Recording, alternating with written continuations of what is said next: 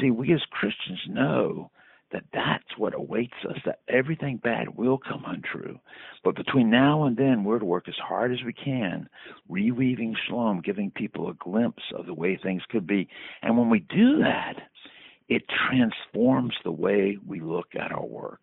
And that's the key. It gives us a, a why that's so powerful that it, that, that it helps pull us through the tough times at work. Welcome to the 9 to 5 podcast conversations with Christians about lives of faith, integrity, and excellence at work. They are from Christians in Commerce, a ministry supporting and encouraging men and women to be Christ in their workplaces.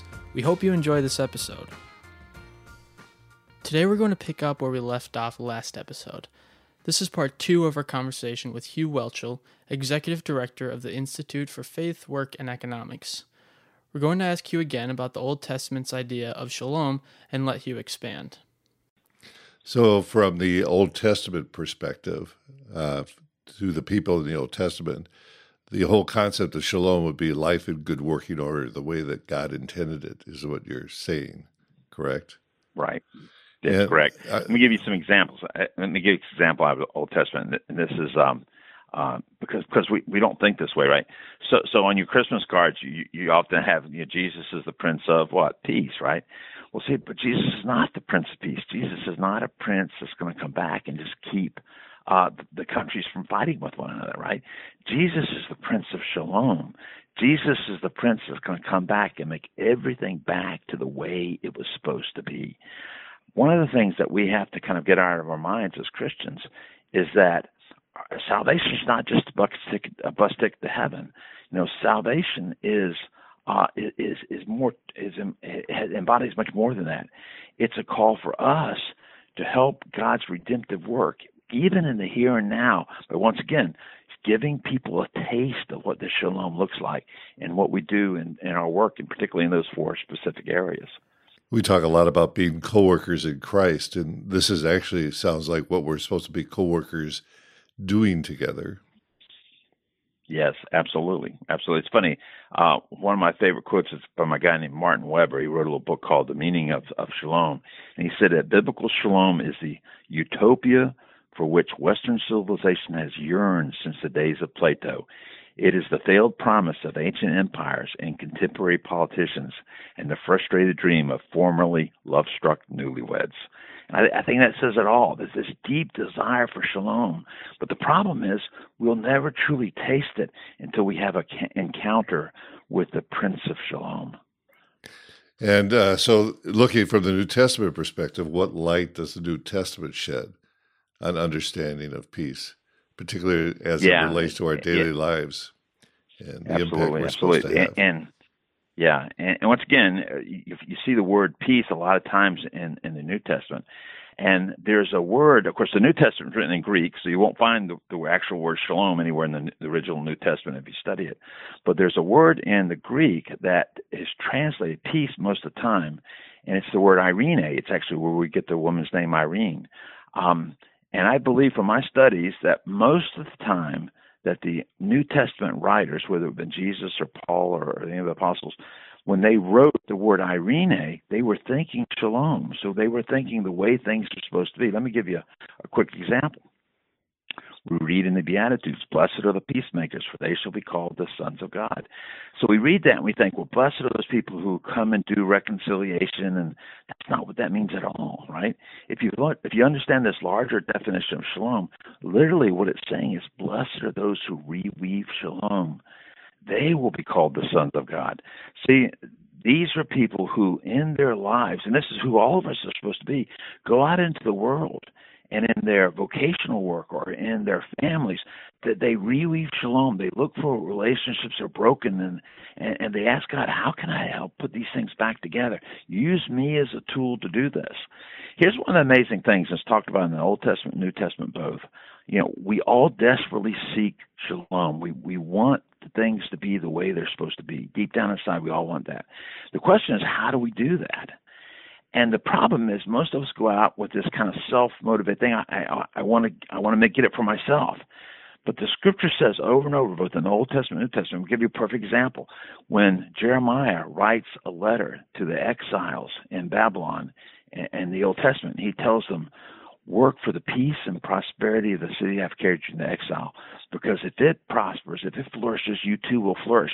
Literally, what that says, if you go back and look at the Hebrew, it says, work for the shalom of the city that I've carried you into exile. Because if it has shalom, you too will have shalom. It's an counterintuitive uh, um, uh, way of looking at things. That's that's all through the gospel. So if you really want peace, if you really want shalom, if you really want to flourish, how do you do that? You do it by going and making sure other people are flourishing. And I'm telling you, that's the peace that we've lost in the church. That's the peace we've lost in business. It's the peace we've lost in our families. It's not about us. But if you want to make it about you, good luck with that. But if you want to make it about someone else, if you are really working to bring flourishing to others, Think about this. This is the basic principle. of Every successful business that's ever been created, you take care of your clients, they take care of you. Why are we surprised to learn that that's a basic principle of God? Well, that's very helpful, focusing on the shared peace that we're after rather than the personal right. peace that we're after makes a big difference. So we do live in a exactly. fallen and broken world, and as Christians, we try to draw together and support one another in living out the mission and call that God has given given to us. What then should we expect from Shalom? What would we, what would we see? How we know? How would we know we're beginning to experience or we're being um, successful, being good servants yes. in bringing about yes. peace? What, what what is it that we see around us? Yeah. I think the first thing we have to do is really realize that Shalom plays two roles, right? Shalom is part of both God's design for His creations, what He intended His creation to do was to flourish, but it's also part of his desire for the way that we're to live. So, in a sense, shalom is a goal that we strive for, but in another sense, it's a way that we live out our lives. And you have to see that dual role as we go into situations and try to try to reweave shalom, as I've said, because it's it's all about um, repairing the destruction that's taken place because of the sin that's in the world. And people don't realize how incredibly uh, uh, devastating uh, sin has been for not only us as human beings, but for the creation itself. I mean, this is why Paul says the entire creation, you know, groans in expectation of what of, of the Prince of Shalom coming back and putting everything back the way it was, right? Um, so as we look for opportunities in, in these four areas of our calling, we need to look for opportunities there where we can give people a glimpse of the way things are supposed to be. And we do that by doing our work in a particular way. We, we strive for excellence in everything we do. We strive to be um, uniters, not uh, not dividers. I mean, there's so many opportunities as you go through a day that you can step in and do some small little thing that helps reweave shalom. We don't have to do it all in one day. Uh, and we have to realize that we're not going to find complete shalom in this world, right? In, in this life. It full shalom awaits us in the new heaven and new earth. But right now, God has given us an incredible opportunity to not only taste what that shalom is going to be like, but to show it to others. Um, I, I tell people all, all the time, you know, we believe that Jesus healed the blind man. We believe he he fed the he fed the five thousand. Well, often people say, you know, I've asked me, you know, why did he do those things? Well, he was giving people a glimpse of the way things could be. You know, he didn't heal everyone that was sick in Israel, didn't feed everyone that was, but in doing those things, he was giving people a glimpse of what shalom looks like, and and really in extension telling them, you know, there is going to be a time when there's no one blind. There's going to be a time when there's no one hungry. In fact, we read it in the book of Revelation, the new heaven and new earth. Jesus will dry every tear from every eye. There's a great, uh, great um, line in uh, the Lord of the Rings. It's a, it's, a, it's seen at the very end where Sam and Frodo have been rescued. Uh, they've destroyed the ring in Mount Doom, and they've been rescued by the eagles, and they're they're back with the with with the elves in Rivendell. And uh, it's not in the movie, unfortunately, but in the book, Sam wakes up. And he's in a bed. He wakes up and he looks at the foot of bed, and then Gandalf, the wizard, says, he says, Gandalf, he says, I thought you were dead. He says, but I thought I was dead. He said, an incredible line. He says, Is everything bad going to come untrue? And see, we as Christians know that that's what awaits us, that everything bad will come untrue. But between now and then, we're to work as hard as we can, reweaving shalom, giving people a glimpse of the way things could be. And when we do that, it transforms the way we look at our work. And that's the key. It gives us a, a why that's so powerful that it that that it helps pull us through the tough times at work, helps pull us through the tough times we have in our families or in in, in working in our communities, uh, or even working in our churches, because we see the ultimate goal, and we know the role that we're supposed to play between now and then. If you want to get off on the right foot each morning, you probably want to check out Christians and Commerce's Workday emails. They're short and informative, sent to your inbox early in the morning. Wake up to stories and insights about people transforming their workplace. These daily Workday emails inspire and encourage us in living out God's mission, where we spend 60% of our waking hours at work. Sign up today by going to workingforourfather.com. So, what are some of the practical things that you could uh, suggest to listeners to uh, yeah, uh, bring yeah. about peace at their work? That when they go into their workplace in the morning and open up the door and walk in there, what are some of the things yeah. that they could be doing? And that's a good question, and I get that a lot. I think that the first thing is understand that you know, we're, we're not trying to create a utopia here. That awaits us, right? The, the new heaven and earth is where full shalom is going to be. Understand things are going to be difficult. Uh, one of the problems that about work is that that's hard, right? We and we understand that it's um, um, Genesis once again Genesis uh, three tells us that work is part of the curse. And, and actually, I said that wrong, and I said the way most people say it. People say that work is part of the curse. That's not true. The reality is that work is hard is part of the curse right? We'll have work in the new heaven and earth that'll be incredibly uh, beneficial, be incredibly joyful. I mean, think about the best two minutes of work you can remember ever, right? Where everything was just went just right. You were on, you know, you just were pumped. Uh, every minute of every day for eternity, that's the way work's going to be in the new heaven and earth. We, we, we get a taste once in a while of how it's going to be, uh, which should should excite us and make us work that much more harder. One uh, piece of advice I got that I'd love to pass on, and I think this, has been hugely important in my life, and I heard it as a fairly young man.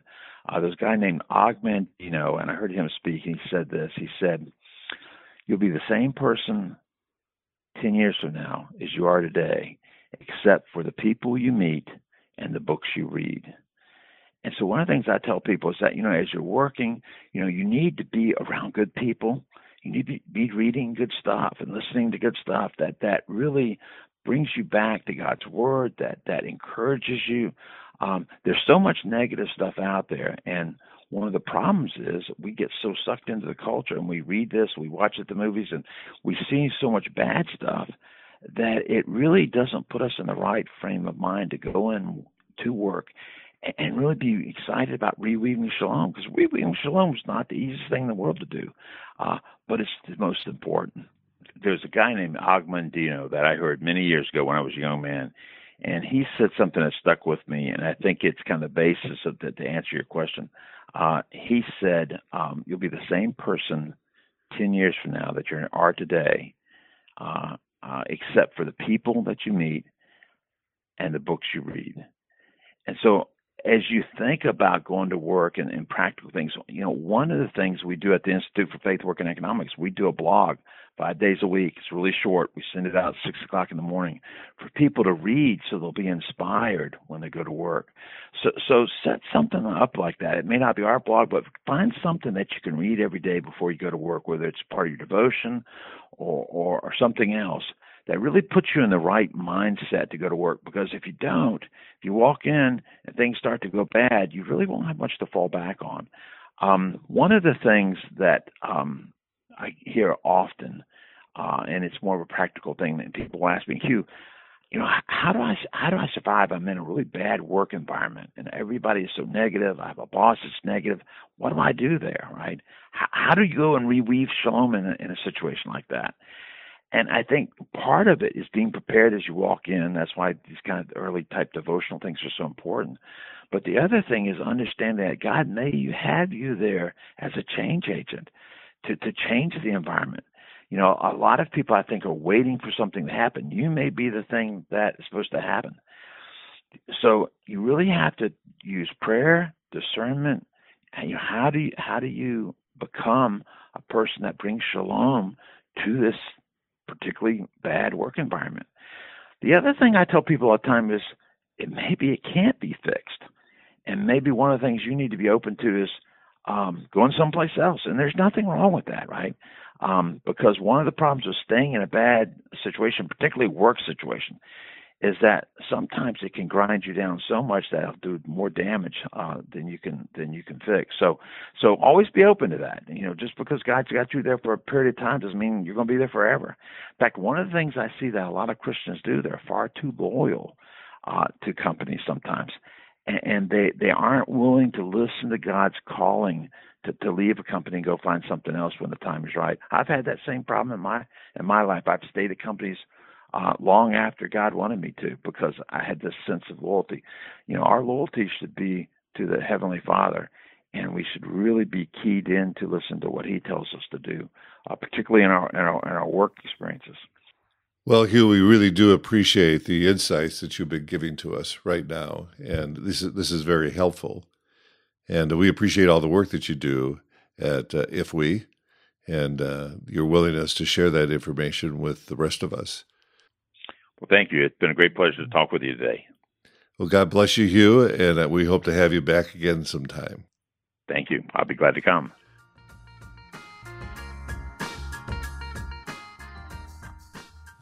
Thanks for listening to this podcast. You'll want to check out our website at workingforourfather.com. It's constantly being updated with new content to support you and others in living your faith at work.